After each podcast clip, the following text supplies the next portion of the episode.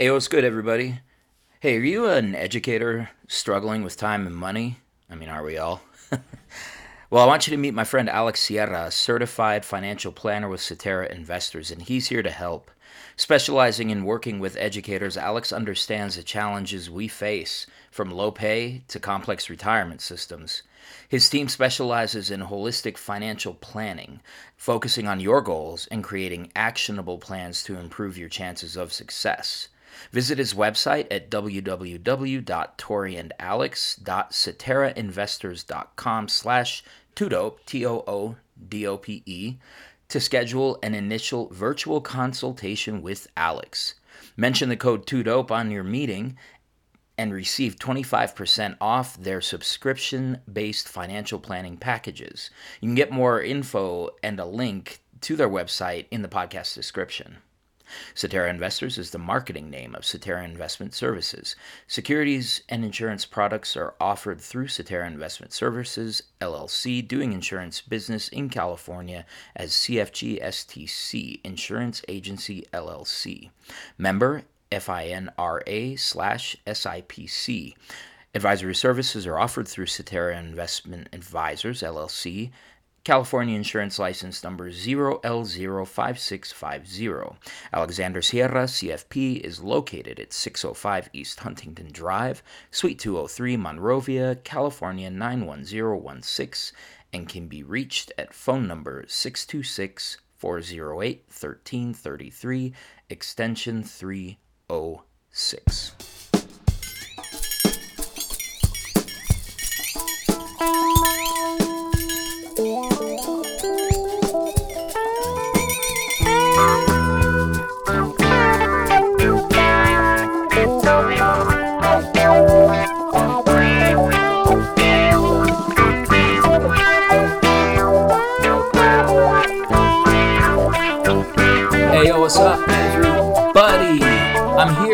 With my friend. Can I call him my friend? Are we friends? Yeah, we're besties by now. Oh, Aren't we? We oh. hung out. We hung out in real life. We, we kicked it in real life. Yeah, like there's some twice. there's some really cool people. That's right, we did. Oh Yeah, gosh, that's amazing. yeah. And you you were subjected to watching me and Chris speak, and that was like amazing to have you there. Um, so we were so starstruck. Actually, Oh, we're kind of like, bro, bro, that's that's Sari Beth Rosenberg. You're gassing me as what are we doing? say. No, it's like tr- it's like true because I'm kind of like, oh, and No. she's sitting in front. So, um, folks, we are here with my bestie, uh, Sari Rosenberg. Sari, how are you? I'm doing great. It's Thursday. We got. It's almost been through a full week. I think is it the second or first or second full week of school. So Okay. nothing feels like that Thursday night when you know Friday's coming. You know. No, yeah, we around here we call it uh, Friday Junior.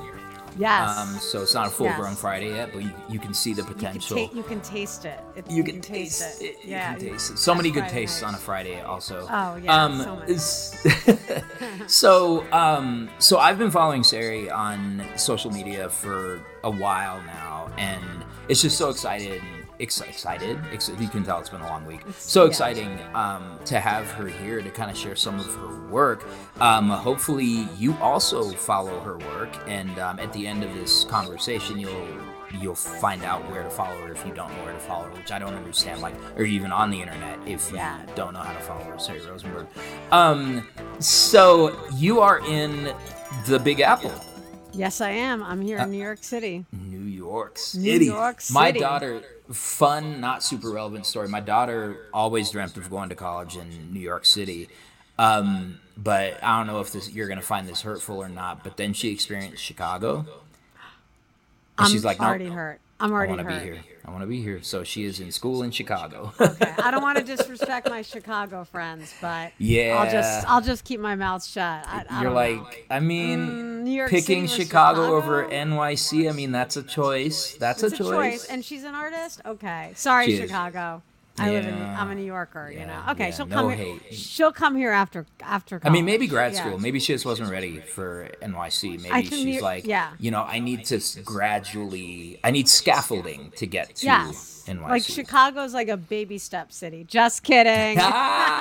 Hey, much love to the Chicagoans. we love you. We love you. Um, so th- it's I'm just so interested to hear some of what you just what your path has been in this work because in some ways, the way that you show up for your profession and in your profession is completely antithetical to what they tell you to do. Yeah. right? Yeah. Um, and so we're gonna get there in just a little bit, but um, Sari, I and I know this is like problematic for a lot of my teacher friends out here. I actually do think that teachers are superheroes. Um, superheroes are not perfect. Superheroes are fallible. Superheroes are vulnerable to the wrong enemy, and sometimes there's so many enemies that the superhero might experience a defeat. Yeah. But we know one thing is that every superhero has an origin story. So, Sari, what's your origin story as a my, teacher? Yeah. Okay. So my origin story is that I always loved history class, like, and I was definitely um, a nerd, and like I thought my, I was, I was a cool nerd, but I loved school. I was obsessed with my grades. I, you know, I loved high school. Enjoyed, you know, loved college. And then, but then out of college, I remember my one of my advisors. I asked her for career advice. I was a history major, and I thought, oh, I'd go to law school maybe. And she said, you should go teach in the rural South. And I was like, teaching was not even on my menu of, of things to do in after college. And I said, okay, sure, whatever. And then I decided to go into book publishing because I loved books. So I was like, okay, I like books. I didn't think about the fact that you don't make much money. I mean, I, this was the late 90s, and late 90s book publishing was not the place to be able to like move out of your parents' house and afford rent in New or York even City. publish a book. even publish a book. I was like, I love, or even be able to buy books. I mean, I got them for free. I mean, I couldn't afford them. So I did Yeah. that for about a year or so, and I loved it. I, mean, I worked at Penguin Putnam. I mean, I was I worked at the best of the best. I got so many Penguin classic books and Viking and all that stuff. But then this was like the late '90s, and it, this was the dawn of the web. They now call it the, the kids called Web 1.0. I just called it. I worked in the internet uh, for the internet on the internet. Like I didn't even. You I mean, on the internet. when we were when I was a senior in college, I still didn't know how to get. There was no Google. It was like a different Right. name. And I remember the way I got on a website is I asked. I thought I need to ask an engineer because they know how like computers work. And that's how I didn't even know how to use. None of us did. We are like, what is this? You know, like you get information. But then within a couple years, I was working at a company called. Uh, it doesn't exist anymore. It's called the Virtual Music Vault. Never Okay. And not Uh, MTV, not MTV. okay. It was TV MV. Okay, so like that was a mouthful. We'd have to be like the ver, you know, and we were basically creating a, a network of music websites, artist websites to run ads on, and it was like Okay. ahead of its time. It was ahead of its time. It, now it's something that people can monetize. We were doing like streaming radio before anyone was. We were we had Oh, a website wow. called musicdownloads.com. So enough about that. I was doing that, and let's just say it was like I I didn't really have a specific career path at that Mm-hmm. point.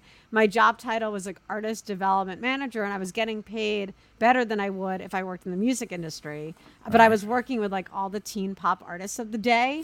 But I was too cool for it, so now I think it's cool. But back then, I was like, you know, Gen X, like these pop bands. So I was working with like NSYNC, Britney Oh, Spears, uh, not. Britney No Spears, way. Christina Aguilera, not directly, but we were doing their website. Right, but So yeah, yeah, I, yeah. I was like coordinating. I was coordinating with the artist managers to see what ads we could run on their sites. It was like Hanson, Matchbox Twenty, Good Charlotte. I remember we got that site. So all these bands and like I was going to NSYNC meet and greets and like Christina Aguilera.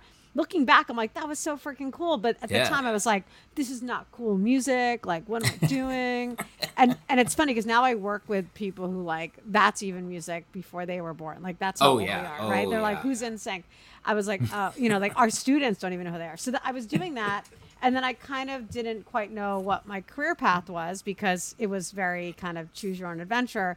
I started trying to look into getting jobs in the music industry, and I was going to have to take a twenty thousand pay cut, and I wasn't even making that much as it was, and I'm living in New York City. I was like, okay. You're like, I make twenty thousand. I was like, so now I'm making exactly. I'm like, uh oh, I think I need to find. So my dad said, why don't you go and get your get masters in teaching? I was like, I don't want to be a teacher. I'm being honest. Like, if my Yeah. students are listening, I was like, teaching. I mean, I like history and I like talking about history. And I guess as a Capricorn, they tell me that I like security, and I didn't have. To wait, you're a. Capricorn? Yeah, are you? I a think- Capricorn? we establish Oh, this? we established this. That's why I think so. I'm a Capricorn too. Yeah, it my makes partner, sense. my partner Yeah. refers to us as Capricorns. Oh, what? Um, and so, yeah. No, that's not true. Typical Scorpio. Oh, such a Scorpio. Yeah, no, Capricorn's like order, and I wasn't, you know, I didn't really see, I didn't, really. Capricorns don't necessarily exist with order, though, right? We don't Like, ex- like it, exactly. we like we- it, but look at my. If you look at what's behind, I don't know. You can't. Oh no! Every space that I use at work and at home is it, Yeah. it's like it's like the.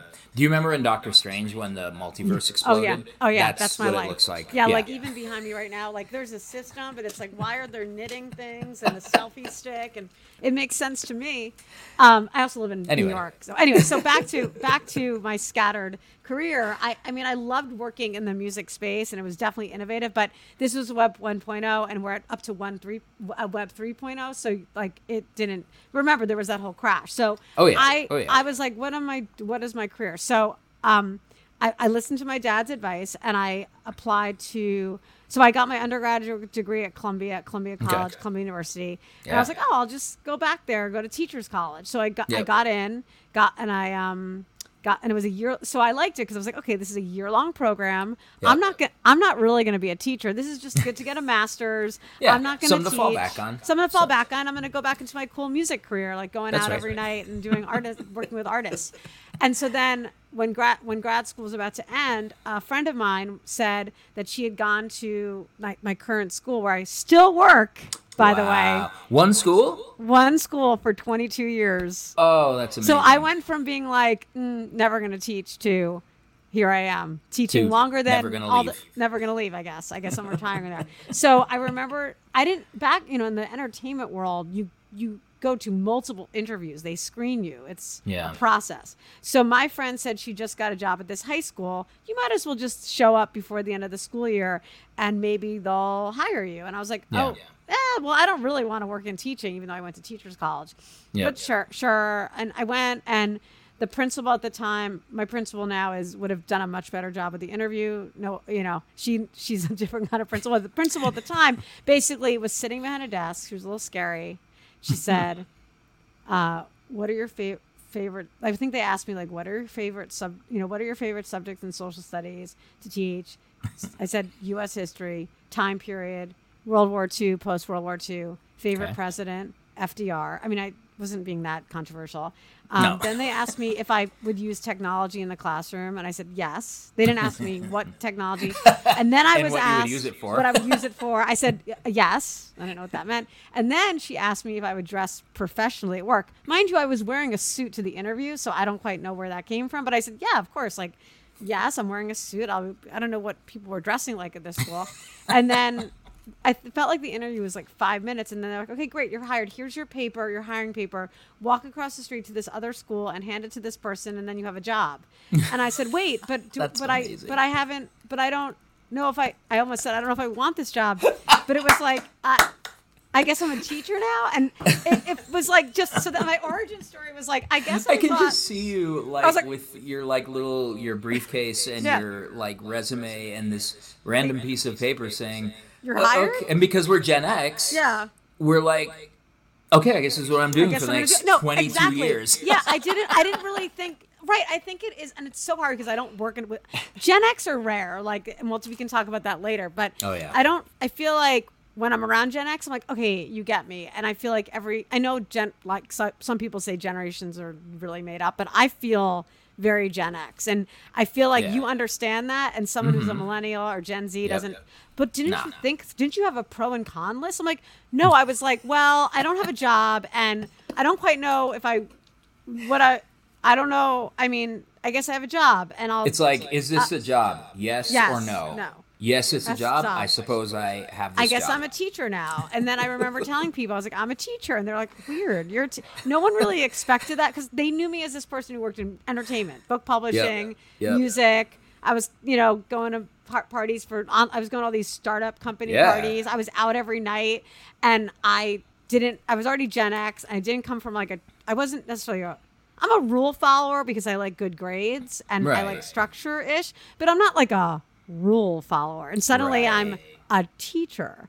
And that's Yeah. all about most teachers that I work with still love rules like getting to work on time. Just kidding. But you know, like like like before work starts, like Yeah. 20 minutes before work starts. and Right, Like right. when the bell rings, oh right, I have to, it's the class is over. You know, like I I'm still not used to that because I think my origin story in that kind of artsy world and also being Gen X it never really properly prepared me for like the structure of being a teacher, even though I am a teacher and I've been a teacher for 22 years. And a really good teacher. Thank as you. It turns Thanks. out. Thanks. Yeah, I guess I. I mean, the thing is, I think that what makes me a good teacher is that I didn't really want to be a teacher, but I liked history. There's something to that, There- though. There's right like something to i didn't that. i never played teacher like i you know i played when my when i played with my barbies they were like owned a store and like were like Yeah. movie stars like they were mogul not Barbies. They were mogul Barbies. They were Yeah, they were mogul Barbies. They were Yeah. Mover and shaker Barbies. yeah, yeah, They weren't like, okay, now let's teach a lesson. No, that wasn't me. So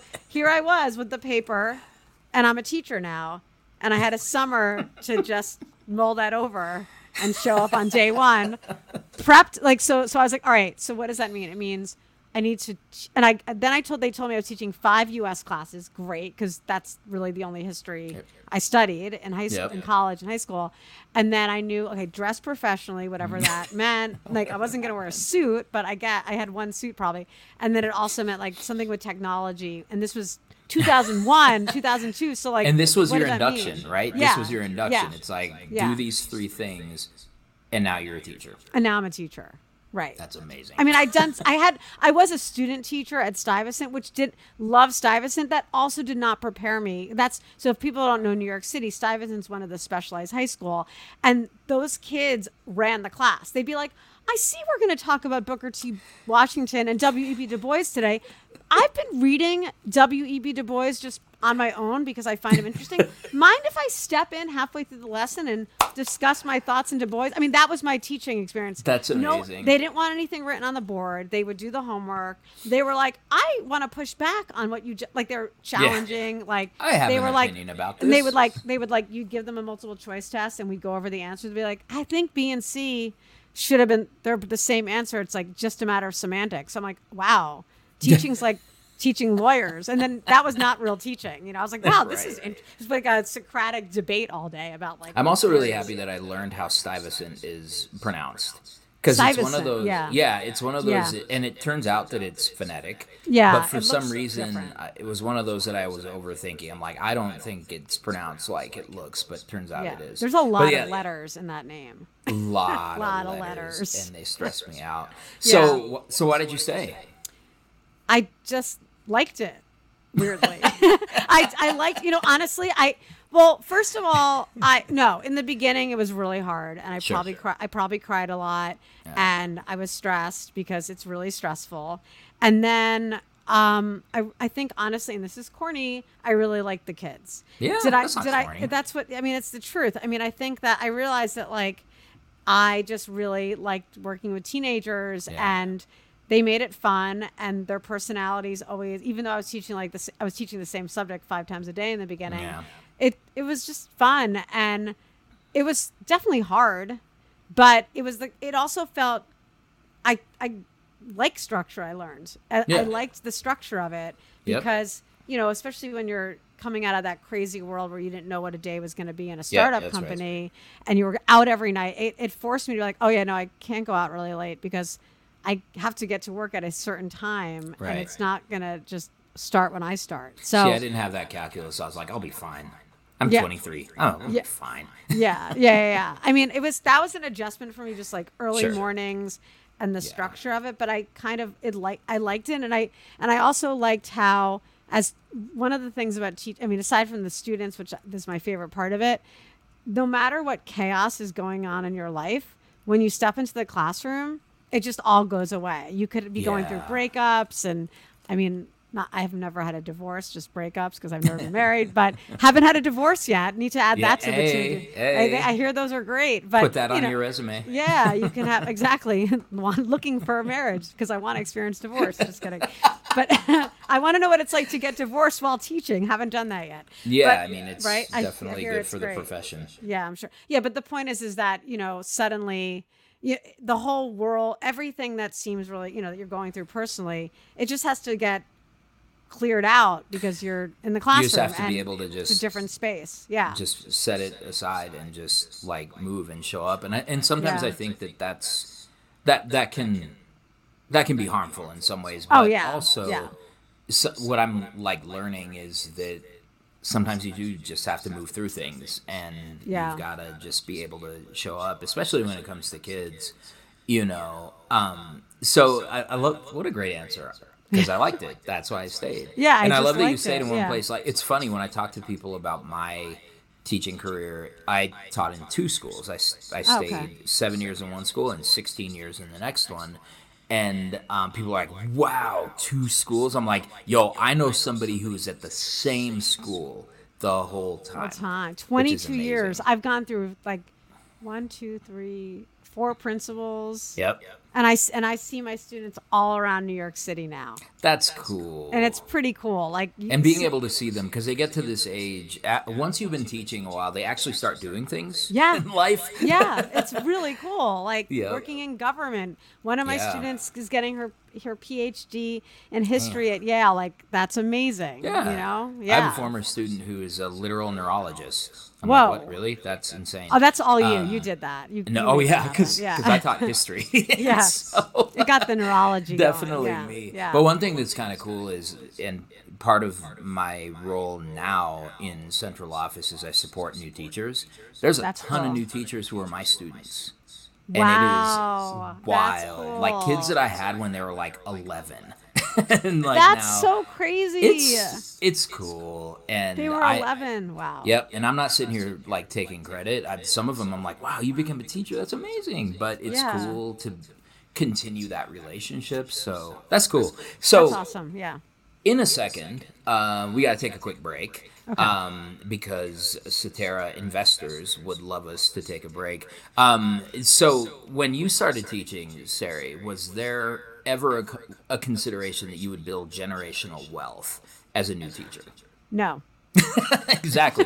The, the No. profession's not set up like I, that. I wasn't. I wasn't. Uh, and honestly, be, I, I, you know, some people. but There's a TDA. I don't even know what. oh, TD kind of- Ameritrade. Yeah. Yeah, I don't. We're not advertising them. Forget No, that. we're not. Oh, sorry. Just No, kidding. that's okay. No, say your thing. No, okay. there's some. I don't even know what it is. I mean, like you could have put in. You can put in like ten percent of your paycheck Right. every paycheck, and I live alone. I'm single. I don't have kids. I don't have like I. I'm Well, just there's getting. no second income in your household. There's no second income, right? Because it's just me, Yep. and so I never did that. Now I'm gonna Yeah. like people. Are, I'm sure, and teachers freak out when I tell them, but I'm like, I am living. I, up, you know, you're pretty much living in New York City. Oh, you're not. yeah. I mean, even if even if I saved, it's like you know, if I only didn't drink a latte every day, then I could what have a have have a have extra lattes on the weekend then weekend. you could have you could have a latte in retirement, right? exactly right. Um, so yeah, exactly. Well, so what's no. cool is my friend Alex uh, from Cetera Investors. They they are our partners in this. Um, they've devised a way to allow for early service teachers Oh. to actually start putting together some some wealth. And so for him, having grown up, his his his uh, wife Tori, um, they do this business together. They've uh, they've done all this work to try to figure out how they can actually cr- change the structure of investing for folks that weren't born with generational wealth. Because as we know, and we'll talk about soon, Yeah, yeah. Uh, the best way to have generational wealth is to have it given to you. Right, right. And if it's not Right. given to you, it's not going to happen. Um, so anyway, y'all, when you um, when you finish this episode and when you finish subscribing to everything that uh, Sari does online, um, then you should head over to Cetera Investors and see if they can help you start planning for the future. Um, we will be right back after this.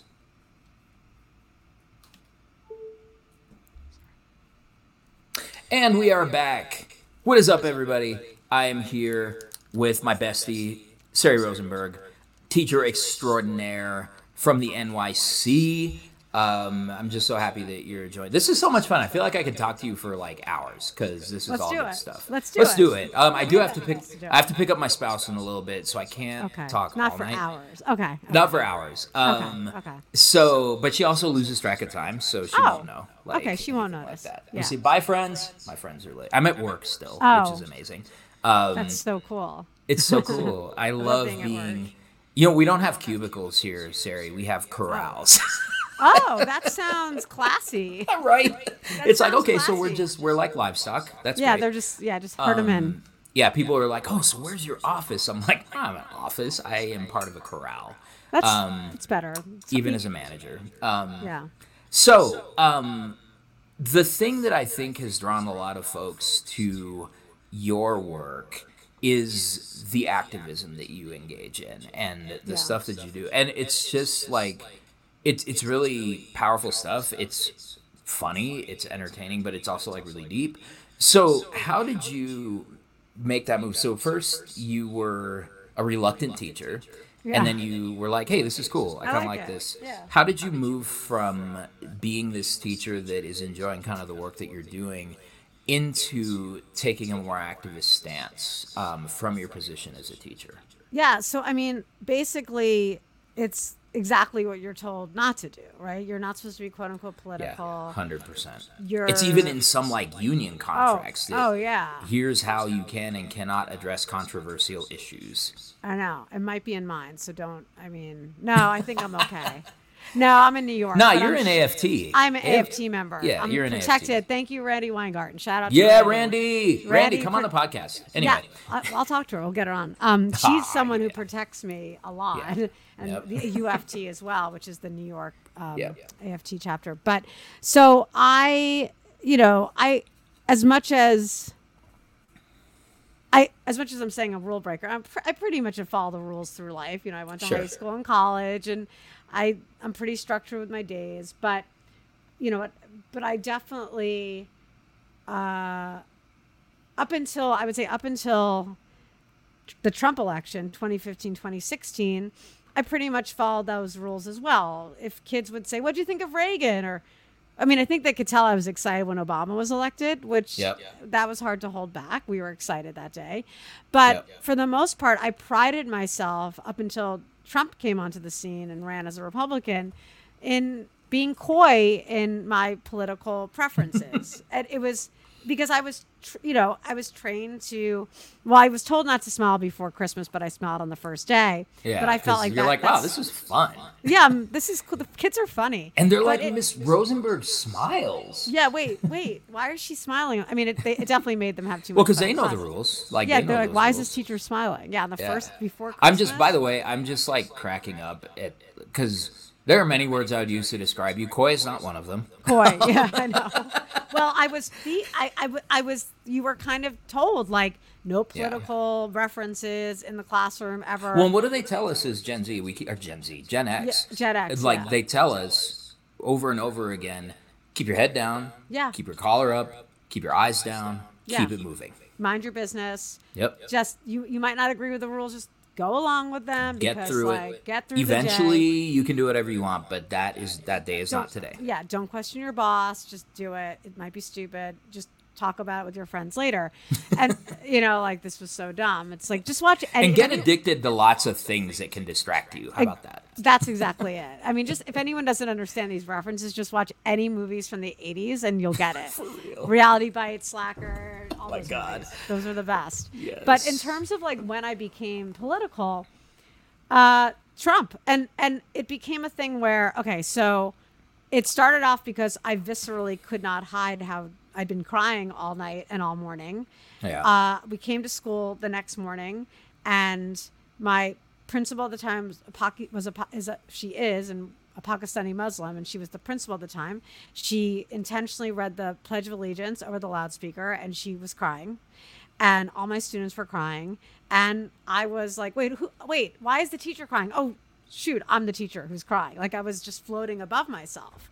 Yeah. And kids were just grappling with what this meant for them personally because my school is extremely diverse and but to, but not actually. It's become more diverse, but at the time when people say diverse, let's be honest, they're saying, "Oh, it's not just all white kids." You know, Yeah. it's it's brown and black kids, but like it wasn't diverse. It was brown and black kids. Like Muslim Yeah. kids. Like Right. the same people like like diverse not diverse not like us. not like us. So I hate Yeah. saying that. Like now the school's diverse No. where it's really there's white kids or black kids, there's all Yeah. different kids. But at the time it was like I was often the only white person in the room, Yeah. aside from maybe one kid, one Polish kid. Yeah. Um, so it's true. Like that's how the school was. The, the school has gotten far more diverse, and I think that's better for everyone. Sure. But at the time, I'm standing there, and I'm a white woman. I mean, I'm Jewish, but I'm white appearing, right? Sure. I'm white for all intents and purposes. Yeah. And I had two thoughts. I was like, well, first of all, most of these kids know that I was excited to get Hillary elected. Yeah. And number two, um, if they didn't know that, I'm a white woman standing in front of them, and they're going to think that if I'm coy with them about this one, that I'm a Trump supporter. And Trump was a direct threat to the to probably the every single kid in that room, whether they supported him or not. Right? His policies would be. And I know that people felt like some people were like, ah, how bad could it be? And they thought I was being hyperbolic and dramatic Right. that day. And then it ended up being worse than we imagined. But I remember what got me and got me speaking out was not me though. It was the fact that one of my students who wears hijab looked at me scared, like real viscerally scared, and she said, "Miss, they all call you Miss in New York, Miss. Right. I'm scared to take the subway now in my hijab, and I'm scared for my family to be on the subway now." And I said, "Okay." She's like, "What do I do if someone like atta- you know comes after us?" And I and part of me even then was like, "That's not. It's New York. That's not going to happen." Sure. But then there was a part of me that was like, she knows more than me. And I said, well, just act like, I was like, just get up and move into the next subway car. Just get up and walk. Like, don't just like walk Yeah. away or just act, act like you don't understand. Like, walk away. And that Monday she came in or the next day after the weekend and she said, Miss, some guy spit on us. Wow. So that was it. I mean, I was already speaking out, but that was it. And I said, you know what? Like, if I get fired for this, which I won't, or if I get reprimanded, I don't care because a lot of these students don't have, don't feel safe speaking out, or they don't have a platform to speak out. They're minors. And I'm just going to speak out because this is this sounds dramatic, but it's true, and we're living in that time now too, which is I'm a student of history, a scholar of history, and you study the past and you say, what would I have done? I mean, I'm Jewish. I would have been. We don't want to talk about what would have happened to me. But what Sure, happens if I was in a time period where there was someone who was a leader, who was a threat to others, and I could have done something to stop it? Would I have Yeah. done that back then? Like during the civil rights movement, would I have joined the sit-ins? Would I have done those things? And I like to think I would have. And then I had a moment where I said to myself, "Oh, that's this moment," and just one step, you know, one foot in front of the other, and I just continued to speak out, and it just got louder and louder. Yeah. Uh, to your point, though, I mean, we. I think one of the one of the things I think is interesting is that when you look at the history and, may, and maybe maybe your heritage does play a part in this, where it's kind of Yeah. like it wasn't just that Jewish people did not resist and just kind of were were passive in this whole thing. There were Yeah. uprisings, there were Yeah. guerrilla movements, there are those kinds of things, and I kind of see that. Yeah. You know, I it's interesting because um, December 2016 is when Two Dope Teachers and a Mic launched. Wow. That was when we launched, That's and awesome. it was one of these things where Kevin and I were becoming more and more aware that we were isolated as male teachers of color. Yeah, Um, yeah. Before he came and started working with me, I had been working for 14 years as the only teacher of color in any staff that I was a part of. Wow. And what happened to me in those times is I thought I could kind of switch on and off my identity, Mm. and that was that was hard, and I didn't realize what was happening until I met another person of color. Um, Wow. And so I think that kind of that call is is pretty amazing. And what you know, I when when I try to describe your your social media presence, and that's Yeah. that's where I want to kind of go next with this. Yeah. Is I kind of view you as a 21st century John Brown, right? Like to oh me, Oh it's God. just kind of like. So you, you are part of this elite group of folks that I re- refer to as um, as my John Brown white people, right? and I know and I know whiteness is not like the the the total the totality of your identity. Yeah, but I it's- am white. I'm white. Yeah, and I want to like no. If, but before they see my last name, I'm a white girl with fake blonde hair. It's fake, but blonde hair, right? Like Fake blonde hair. like, your hair's not, fake. The blonde. The is- blonde, the hair is real, baby. yeah, real hair. That's right. little- That's little right. a little fake. This Yeah, gray that yeah. I have is also real. Um, Yeah, yeah, No, no. but so so like so. There's a few of you. There's there's our mutual friend Chris Dier. Um, there's a few of you. And I'm kind of like, you know what? These are white people. That if I said we are raiding Harper's Ferry, they are coming with me, Yeah, right? I'd be down. I'd be down. and so but i think that's been your your digital engagement and what you've done aside from just not just this is important aside in addition to validating stories and being a safe place for your students from marginalized and minoritized communities to come you know to come to you have also taken these very very strong stands that when even when I look at it, I'm like, oh shoot, I don't know if I would say that. like, What- like because what? What am I- well, no, because I'm so just a sen- I'm yeah, just that's funny I'm just a sensitive person, um, Okay, and it, so like people people get mad and Oh, then I get get my mad. feelings hurt and I'm like, oh, but and people get big mad get- at you. They get really, especially on Instagram lately. Like I can't even. That's what. That's something that like blows It's me away. crazy. It's like They're all so the mad at me. haters got They're- confused by Twitter and Yeah. decided to get on Instagram. They're so mad at me on Instagram, like all day, like so mad. Ah. Now, now, are they mad? Are they Jordan Peterson mad at a puppet worm mad? Because that's wild. yeah, I don't even know. I mean, it feels like I don't even know. It's every name a type of mad. I have it. Yeah. Every single type of mad. so like, uh, like I I would I would curl up in a ball because I'm insecure. Um, but how how do you aren't we how do- all? I mean, come on. how do you consider? But like, and we're, and we're not even talking about like what you post is like time consuming. Like it's not Yeah, just something you can do just quick and be like, let's just real quick throw this video up. Like there's work that goes into that. Yeah. Um, How do you how do you do that with all of the hatred coming at you? It fuels me. I mean, I will say that Damn, I love that answer. it fuels me. It fuels me. I, I someone writes a bunch of hateful stuff, and I'm like, all right, I'll make another video about that. It Got fuels it. me. The hate fuels me because Yep. it can do two things to you. It can because I know, and and my friend Little Miss Marxis always reminds you of this. If they are coming after you, it's because you struck a nerve. Because why? Mm. Because I always want to. I don't respond to them, but I sometimes I do, and then I block them, and I write. You could have kept scrolling, but you just wrote me an essay, Yeah. Bruh. Like, why are You're you? like, so- yo, who is living rent free in your head? your head. I mean, and then they'll write back sometimes before, and then I block them because I don't want them to report my account because they're crazy. They'll Right. write something like, "You, your video was fed to me," and I said, "But you could have kept scrolling, but instead Yeah. you wrote an essay to me. I got you so angry." And because you disagree with me so much and you want me to do my research that you did it for me and sent me your ideas. But it does fuel me. But I will say that I want to speak about I think that what happened was that it takes what do they say the fir- what's the saying the first cuts the deepest so Yeah, yep, you know like the first broke the first time you have a broken heart it hurts the most although i have i always get a broken heart it hurts the same but hurts the that, that doesn't that it always hurts i disagree with that like, Hey, I'm y'all, so- stop breaking Sari's stop heart. breaking my heart yo I'm gonna There's fight you. We're, we're besties yeah, now. I'm gonna, yeah, I'm gonna yeah. Oh fight yeah. you.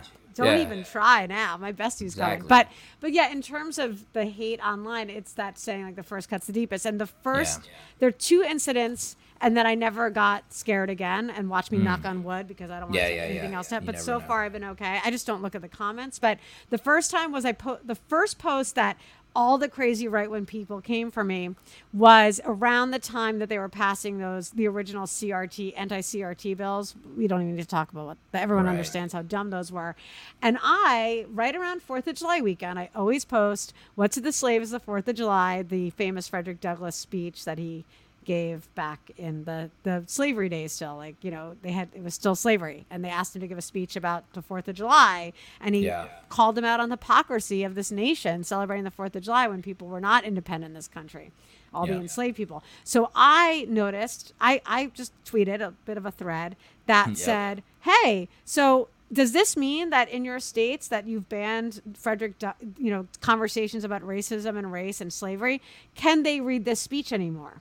Now, not not they can learn about Frederick Douglass, but can they learn this speech?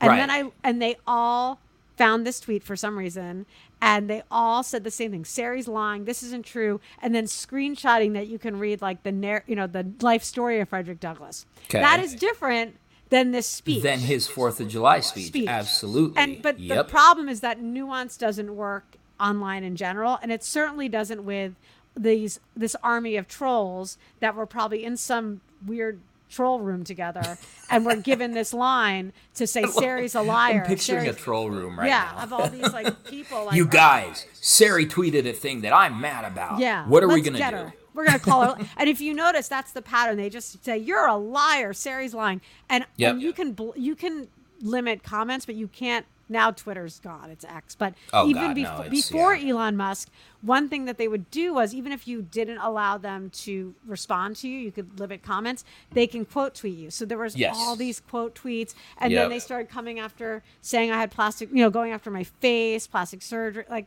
no plastic surgery, by the way. It's just my face. Like, and Mm. I'd be like, oh, you think I'm pretty that I paid for my face? Oh, thanks. thanks. So you don't think the- this is? I woke Oh, up like this. I woke people. up like this with this like plastic this. surgery face. So that was the first attack. And then the second attack was even worse because I learned another lesson, which is don't tweet a picture from your classroom with the words white supremacy and multiracial democracy and say, and wearing a mask because I was still mask times. Oh saying- yeah, you you're checking off all of I'll- their and hate wait, boxes. and then I tweeted teaching about the January 6th and whatever the hashtag happened to be Oh! was Capitol riots. Bruh. I was I was I was not thinking. I thought who follows me on you know Are like you sure? Because that sounds kind of intentional. It's No, like it wasn't. Let me bait you, jerks. I- no, I really- no, totally not. It usually totally not. goes. It usually a lot of times when I would tweet, it would go on like missed, and I was actually, interestingly enough, thought I was promoting the article I had just written for, not like Marxist magazine, but Parents magazine. I had written an article, an actually balanced and fair article about how to teach your kids about January 6th for parents.com. So I thought I was advertising because it was the lesson that actually was a lesson that we got from the NYC DOE. Like I didn't come up with this lesson, and it was like a see, think, wonder, which they were making fun of. Like, what's the difference between thinking and wondering? It's actually a teaching device. We're professionals. It's what we use. Idiots. Yeah. What do you notice? What do you wonder? And then what is ma- we exactly not what Right. see think wonder Yeah. like have you been Yeah. to school dude so they I tweeted this picture and I got because my last name is Rosenberg that's when I was reminded that my last name is Rosenberg all the Yep, yep. terrible anti-Semitic stuff my one thing I had said was like if they start bringing up the Holocaust and ovens I don't know if I can be tweeting anymore and they did that and it was terrifying it was disgusting Yeah. it I I can't e- like I can't tell you how many I saw, and the echo symbol, which I learned is a, a dog whistle for Yep. for Jew, um, Yep. Jewish person, the nose, everything. You know, anti-Semitic cartoons all under my. So I deleted the tweet. So everyone listening thinks the story's over. Oh no. I went and got my hair done to calm down, and my Yep. hairstylist was the one who's like, "Just take it down." So I took it down. He was smart. He's like, "Just take it down." I'm like, "You're right. Yeah. I'm just gonna take it down. Why do I need it up?" Yep. Well, Jack Posobiec, I don't even know how to say his last name. That Nazi, Doesn't matter. whatever the hell his name is, Yeah. Nazi guy with a million followers, Yep. someone, oh, Libs of TikTok found it, posted it, sent it to him, and he decided to retweet it and tag me. Hey, Sari Beth Rose, why did you delete this? Okay. Yeah. So that was around 10 o'clock Eastern. Oh, shoot. Okay. I'm gonna, I'm gonna have you pause for one second. I need to Okay. uh, plug in because my battery Okay. sucks. Okay. Be right back, bestie. All right, we are back, and I'm plugged in, and Sari is plugged in, and we're ready to go. Go. So, So, part we're two. talking about Jack, Yeah. who, whatever the hell his name whatever, is. Yeah. Nazi guy. He Yeah. retweets me. He takes my picture of the tweet and asks me why I deleted it. It was like a you know late at night, late late enough at night in New York time, where all my friends online who were in California and elsewhere, no, all my friends in New York and stuff couldn't come to my rescue like East Coast time. So I talked to a friend and he basically said, "Go private for the night." And make that be the focus. I mean, this is like a whole strategy online. Go private for the night, and then um, let them go. Let them feel like they won because you went private and they scared you. And it was just every possible mean thing that people could say. But the thing is, is that they they were it was all anti-Semitism, but then it was also just like attacks on my looks, attacks on my face. Like they found like my profile picture and they were like, God, busted girl, you know. And you have to be so secure and be like, no, I know I'm not busted looking, and even if I am, fuck them, you know. Like, Yeah, sorry for cursing, and and, whoever like cares, whatever. That's okay. Yeah. No, I mean, yeah. and, and and it's it's wild because I know that I've I've just seen this happen. It's to disgusting. So many women on on X, especially, Oh, but yeah. you know, in Oh. a lot of other places. Yeah. So so just so the the hatred kind of took a whole new level of Oh, like yeah. nastiness Oh, and yeah. cruelty. and and I just I people are like, don't I looked, but you know what happens? You get numb. So once you start seeing it over and over, you I think what happened to me at least, and maybe this I'm sick. I just started separating the online stuff from me because I started thinking these people don't know me. They're attacking this icon that is me online Right. that represents liberal Jewish lady fighting for black people, which they Yep. hate, like white Yep. people fighting for black and brown people, Yep. wanting a multiracial democracy, calling out their white supremacy. That's what they're fighting. I mean, that is so also like what I believe. in a really weird so in Yeah. a really in in a way not not a really weird way but so the way that you receive this kind of thing is like you're not actually attacking me because you don't know me Yeah. you're not this isn't personal you just look at this at this presence and for you you feel that it i just represent everything that you hate and so really what you hate is everything that literally exists in this country Right. and I'm just I'm just your symbol for it. Yeah, I became the I, yeah the sim, exactly that that's you articulated perfectly, and that's how I'm able to keep able to keep going because, so basically the next morning I went public again. My friends told me to just say I'm still here, and then I tweeted the reason I deleted the other tweet and I listed all the anti-Semitic things that happened to me because of that tweet, and that's why I deleted. It's because the hate that I received because my last name's Rosenberg. Yeah. And so, you know, every Nazi flooded in and we reported them. And before Elon Musk had taken over, it was a lot of those accounts got taken down. So I felt like yep, it- yep. I felt like, you know, I was the Nazi hunter that I wanted to have been in the 30s and 40s. I became that Nazi hunter online. I, mean, they're it. all I all those it. accounts are back. So that's so once Yeah. those two things happened, I started seeing it in that way. That's not to say that when people that I don't know come up to me, I definitely get weird sometimes. And it's Yeah. because they know they don't know me from that. But I I definitely am on edge a little without realizing it because Mm-hmm. Yeah. it, it gets in your head like, oh, these people hate like they hate me.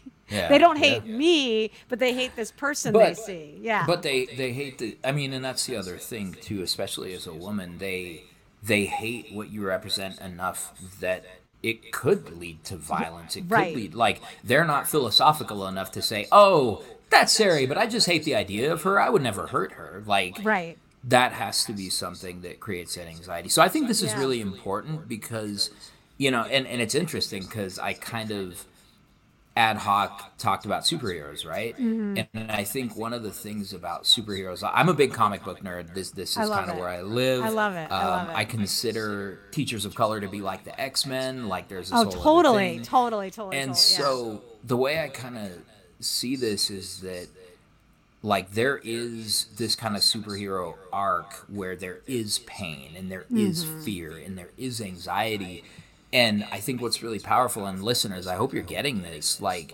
is that it isn't that people like sari like other folks that we've seen get attacked mostly women Yeah. um kalisa wing the homegirl Oh, right yeah. like Yeah. uh, my my my my homie uh, Ki from Woke Mm. Kindergarten. Like, it's not that they have some unique shell or some unique ability to fight back and resist and be like, haha, you can't defeat me. I'm Sari Beth Rose. You know, it not that that's a thing. It's like, nah, this stuff hurts and this stuff is scary.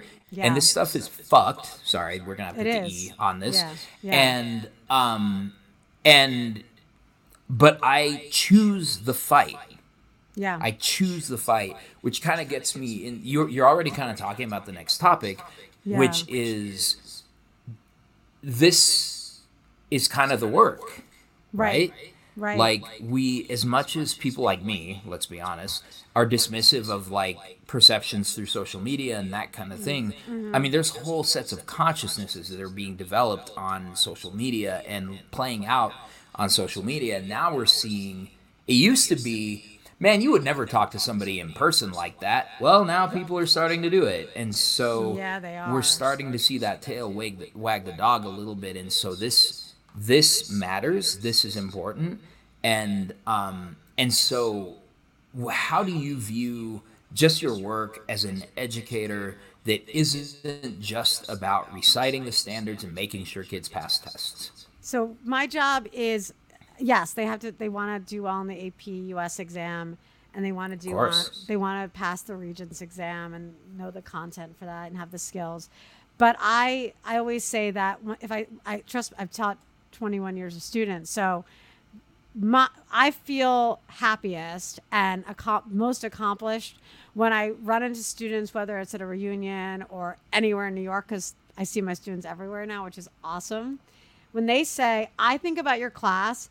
Every time I watch the news, every time I read a newspaper, I'm like, "Ooh, you're reading a newspaper, good." Or every time I'm reading the news online, or every time I'm on Twitter, or TikTok, and Yep. seeing history videos, I think about the history class because to me, that's what we're getting away from with all this testing and and just standards which is that why do we study the past and i think it's becoming abundantly clear today that what happens when you don't study the past or make it relevant Yeah. or- is that we repeat or, the, or yeah. reframe the past to Right, suit right. your own comfort and your own anything that just affirms your own narrative. Exactly. And so it's so important that for me that now more than ever that you make those connections between current day and the past. And they're not Yeah. neat connections. Like everything the past everything that happened in the past is different in its context, but Yeah. to see the see how it rhymes and see some of the parallels.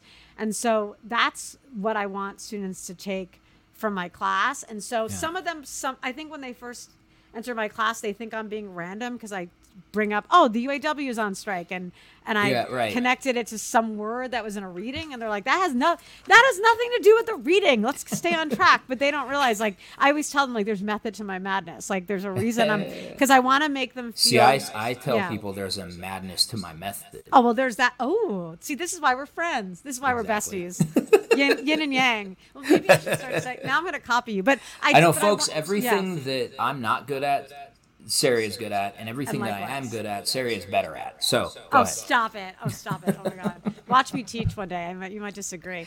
Um, oh, my teaching. Go ahead. But but two dope teachers who, who teach sometimes. No, Who I'm can't kidding. teach. Who can't teach? That's the whole. That's why we're dope, yo. Um, That's right. but but I will say that I want kids to feel lit. I'm going to come up with a phrase like let me think of it. Current events literate. I, we can come up with a better one later. Workshop it. But this idea that I want kids to be able to do that too.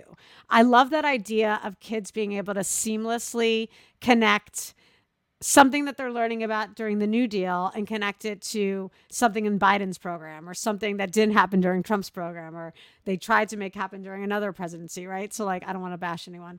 So I I want kids that's why I do that in the class. I want them to realize because I think it feels I think that when they learn about government and civics and pay attention to the news, it's it's scary. It's like intimidating because it's all this new information at once, especially if they haven't been paying attention to the news at all. And so I want I want to model that it can be a seamless process.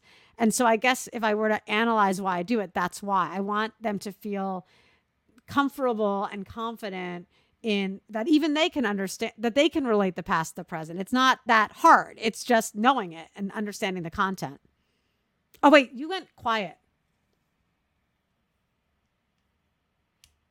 Yeah. Yeah. So I um, started my career at an alternative school where a lot of students had just not been in school much over the over their entire high school careers. And even there, when we when I taught history, they would say, "Well, Mister, that we do that in Denver too, Mister, that I like that. that that's just like today."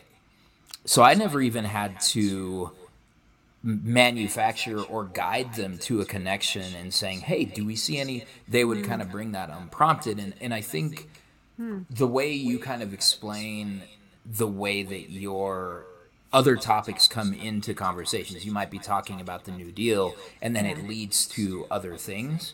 Um, that helps me view the teaching of history, and actually, my practice was a lot like that where I really view the teaching and the learning and the studying of history as a dynamic thing. yeah. It's not static. It's not a list of facts that you just have to know that have never been interrogated. And when I talk to students, so I was teaching AP World History. Oh, cool. And what I would share with my students is that, you know, we would talk about point of view statements, right? Back Yeah. when they were doing POV statements. Yeah. And I would say, and they would say, well, like, what, po- like, what if there's like a million points of view? I'm like, well, there probably are.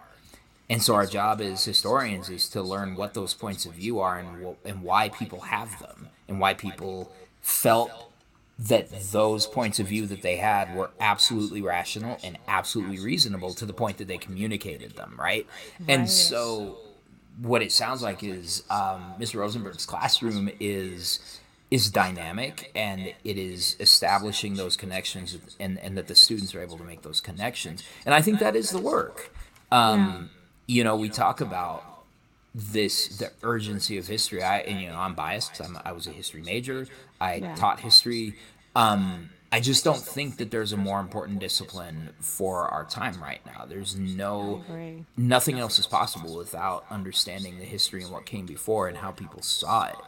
Um, and that's that's the work. Yeah, and I feel like also the other thing I like to I, I've been not talking a lot about with them is I, I I'm really mindful of the fact that so much of American history when you start interrogating it and looking at it through a critical lens Yeah. and a no let's say a complex lens the one that they don't mm. want us doing in Florida Oh, right, right.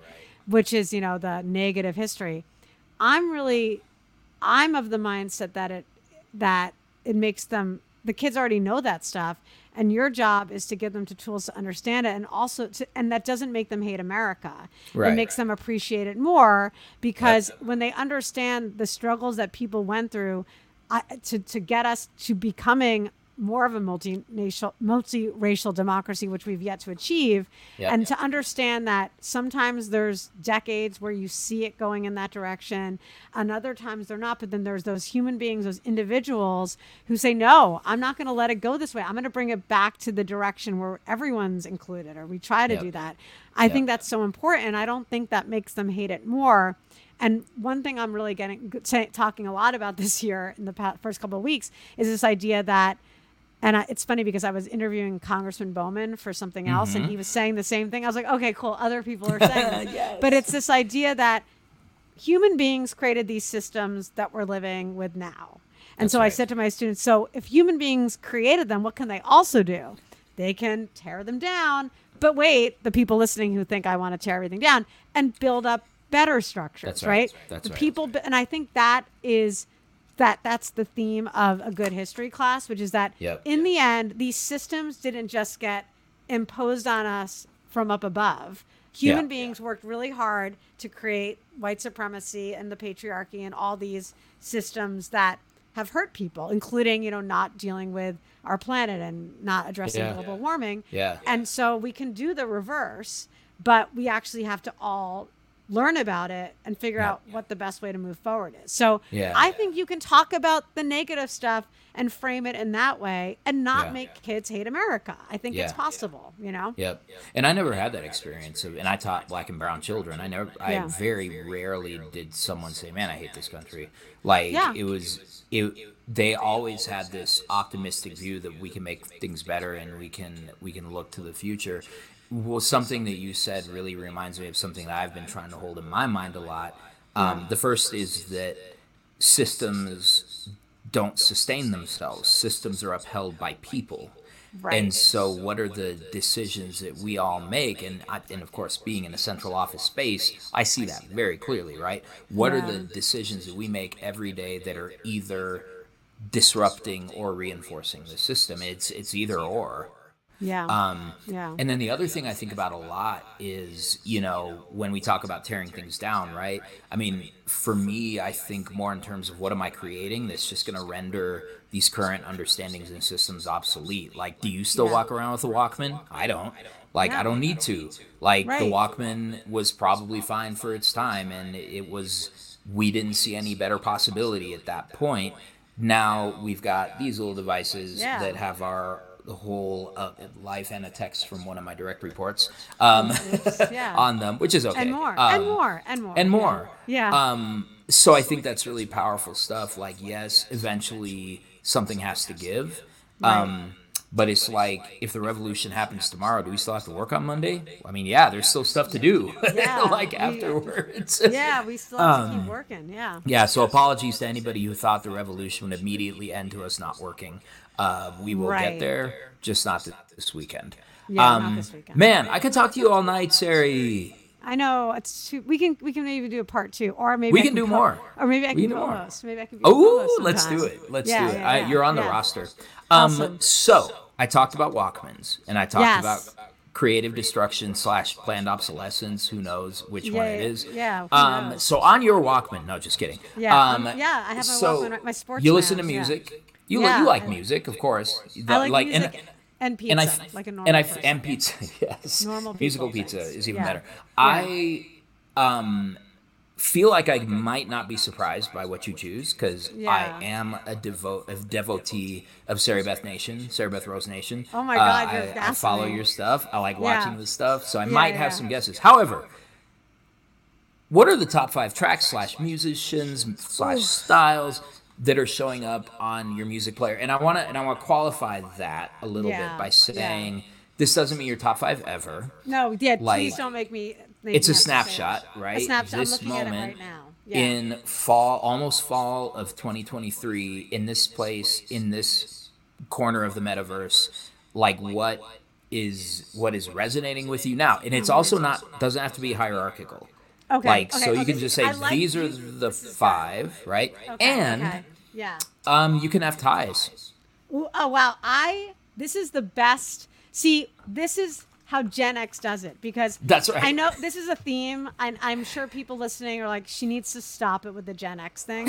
Nah. because also Gen X people storm the Capitol, so we're not all great. I don't speak for them, right? Yeah. Like we also Gen X raised is- some. A lot of us also raised Gen Z, whether it was our our actual Yes. children or the children that we taught in our classrooms. Yeah. We raised those children who are did. ready to like just tear down, dismantle tear down. everything. Yeah, So, like, Mm-hmm. I take credit for that, and because I've taught a lot of them. Okay, but I like the way you asked the question. Okay, so I will say that I was talking to a friend the other day, and he was saying like new music. You know, we were talking about how we still listen to the indie music of the. If we're listening to rock, it's like all the like. Indie music of the twenties, to early like the Strokes and stuff, Yeah, like the and then after aughts. that, Yeah. early aughts. And that. But I was saying, I love Fred again. Do you know who Fred again is? I do. I Wow. love Fred again. Fred, Fred again, again. is so good. Congratulations. First appearance on a top five. Okay, Fred again. And if anyone's listening and wants to gift me with tickets because they're really expensive in New York, but it's like you know these tickets are so expensive. But I lo- oh, he's yeah. just he's a DJ. Yep. But if you watch anything on if you now that I've said this and you're listening, it's going to show up on your TikTok because that's how the algorithm works. right, Fred again, Fred again, Fred again. It's going to then play. All right, cool. So I'm going to have to look for it. DJ, it's it's he's great. He just it's amazing. Brilliant. Great samples and really just beautiful songs and also good ones to work out to.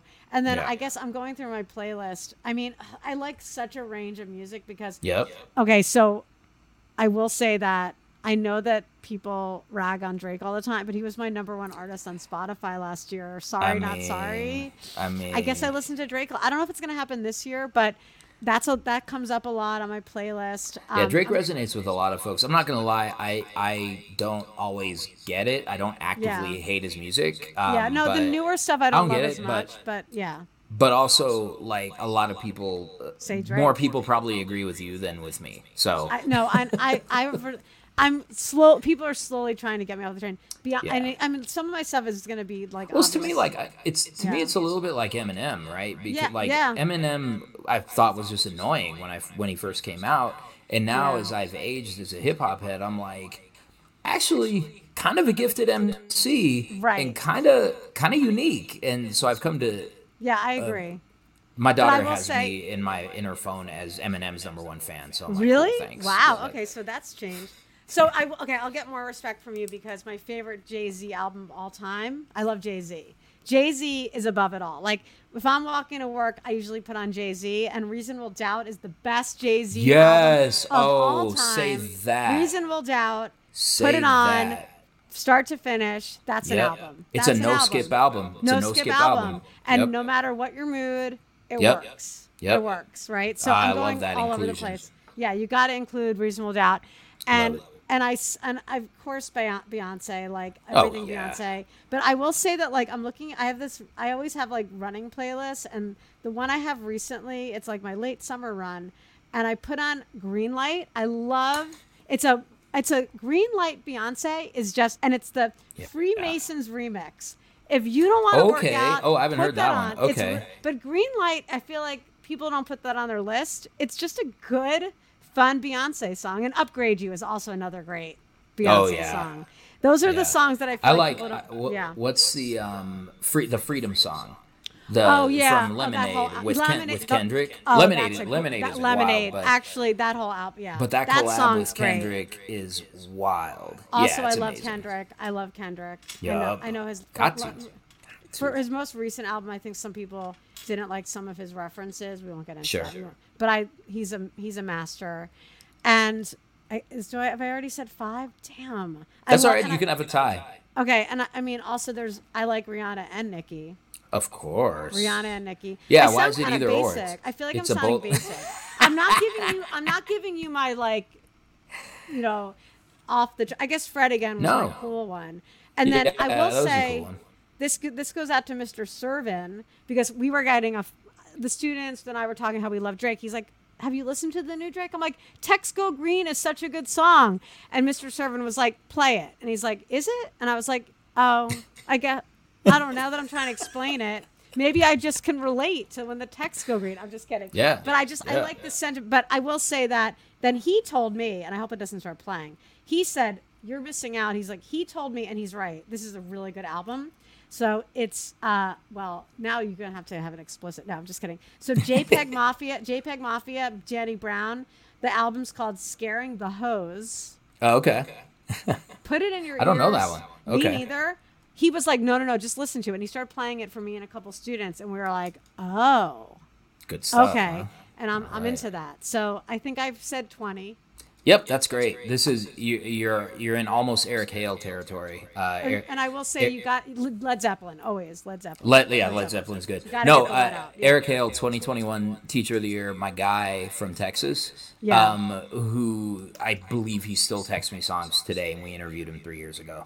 I'm Um, still, so- uh, yeah, you can just cut me off because I'm about to, because I do love, I listen to EDM when I go running and I listen, Oh, to, I listen to it all. I listen No, to it all. Name a song, great. except for country, sorry. Yeah, I listen to some. No, but there's some there's some definitely anti-cop like you know anarchy like country music like the real stuff. So Yeah. uh, shout out to my guy Sam who exposed me to his like dope country music that is just about working people and defying authority. Okay, can I say one more song? Yes. Gar- Gary Clark. Okay, here's an amazing song that I Okay. play a lot. Gary Clark Jr. This Land. Okay. Do you know that song? I that is a great know that one. song. Yeah, that one. That that's a great um, inclusion. All right. Yeah. Okay, so I'll we're stop, gonna stop, we're gonna keep talking about music for the next four hours, but we will Yeah. not make the rest of you listen to it. Sari Rosenberg, I'm so happy that you joined me tonight. That was so fun. Yeah, this is a really dumb question because I'm pretty sure that everybody already knows where to find you. But where do people Yeah. find you on social media? To Well, they can find- your work. Sorry, I cut you off. I, they can find. I was like so excited to tell him like, where can they find me? What? find me everywhere. I used to have a joke. I was on every website. Um, Yep. No, but you can find me at Sari Beth Rose. So my name is Sari Beth Rosenberg. But I thought, oh, no one's gonna know it's me because I'm just using my truncated. It's clearly if you Google me, it comes you. up. Sari, yeah, it's my face. So Can Sari- confirm. Can yeah, confirm. it's me. I'm Sari Beth Rose, and also follow my Substack. It's called Yo Miss. Yo Miss. It's, it's Yes. Yo Miss. saribethrosenberg.substack.com. I Yeah, love it. but I need to start newsletter- yeah. putting things on my Substack. Yeah. Yeah, get your Substack going. For real. Yeah. It's going. I'm just not doing anything with it. So that's how you find um, my bestie, Sari Rosenberg. Um, thank you so much for joining me on Two Dope Teachers and a mic. Uh, the way I like to close things out is I'm going to ramble even more than usual. Um, and then when I give you the signal, we're going to say stay dope together. Does that sound good? Sounds great. All right, so for my guest, Sari Rosenberg, for my guy, Kevin Adams, who is doing that uh, principal training grind, for the Two Dope Nation, who continues to do this work in the classroom, I wish you to discover your origin story, discover that you're a superhero, discover toughness, creativity, and digital engagement. Stay focused, stay joyful, stay celebrating the elders and the young ones, but above all, you want to make sure that you always Stay dope. dope. Ayo, attention, dedicated educators. As the school year approaches and begins, now is the perfect time to take control of your financial future. We understand that being an educator requires an incredible amount of time and effort during the school year, so now's the best time to prioritize your finances before the busy school year really gets going. And honestly, you got to make time for this stuff, people. We know this. Um, that's why I want to introduce you to a trusted financial advisor who specializes in working with educators like you. Meet Alex Sierra, a certified financial planner with Cetera Investors. Alex provides educators with planning for their most important financial milestones. He has a deep understanding of the important strategies related to teachers and their retirement. This is, of course, the school pension system and retirement programs specifically for teachers like us. Imagine heading into the upcoming school year and future years with confidence, knowing that your finances are in order. By taking time now to work with Alex, you can lay a solid foundation for your financial goals and secure a brighter future. Don't let the busyness of the school year hold you back from achieving your financial dreams. Visit Alex's website at www.toriandalex, T-O-R-I-A-N-D, Alex, dot cetera investors. That's c-e-t-e-r-a investors dot com slash two dope. And of course you got to spell out two dope t-o-o-d-o-p-e to schedule an initial virtual consultation. And here's the best part. Mention the discount code two dope during your first consultation and receive 25% off in their subscription based financial planning packages this is really cutting edge, y'all. This is a new way of ensuring that people, even who don't have a ton of wealth to start with,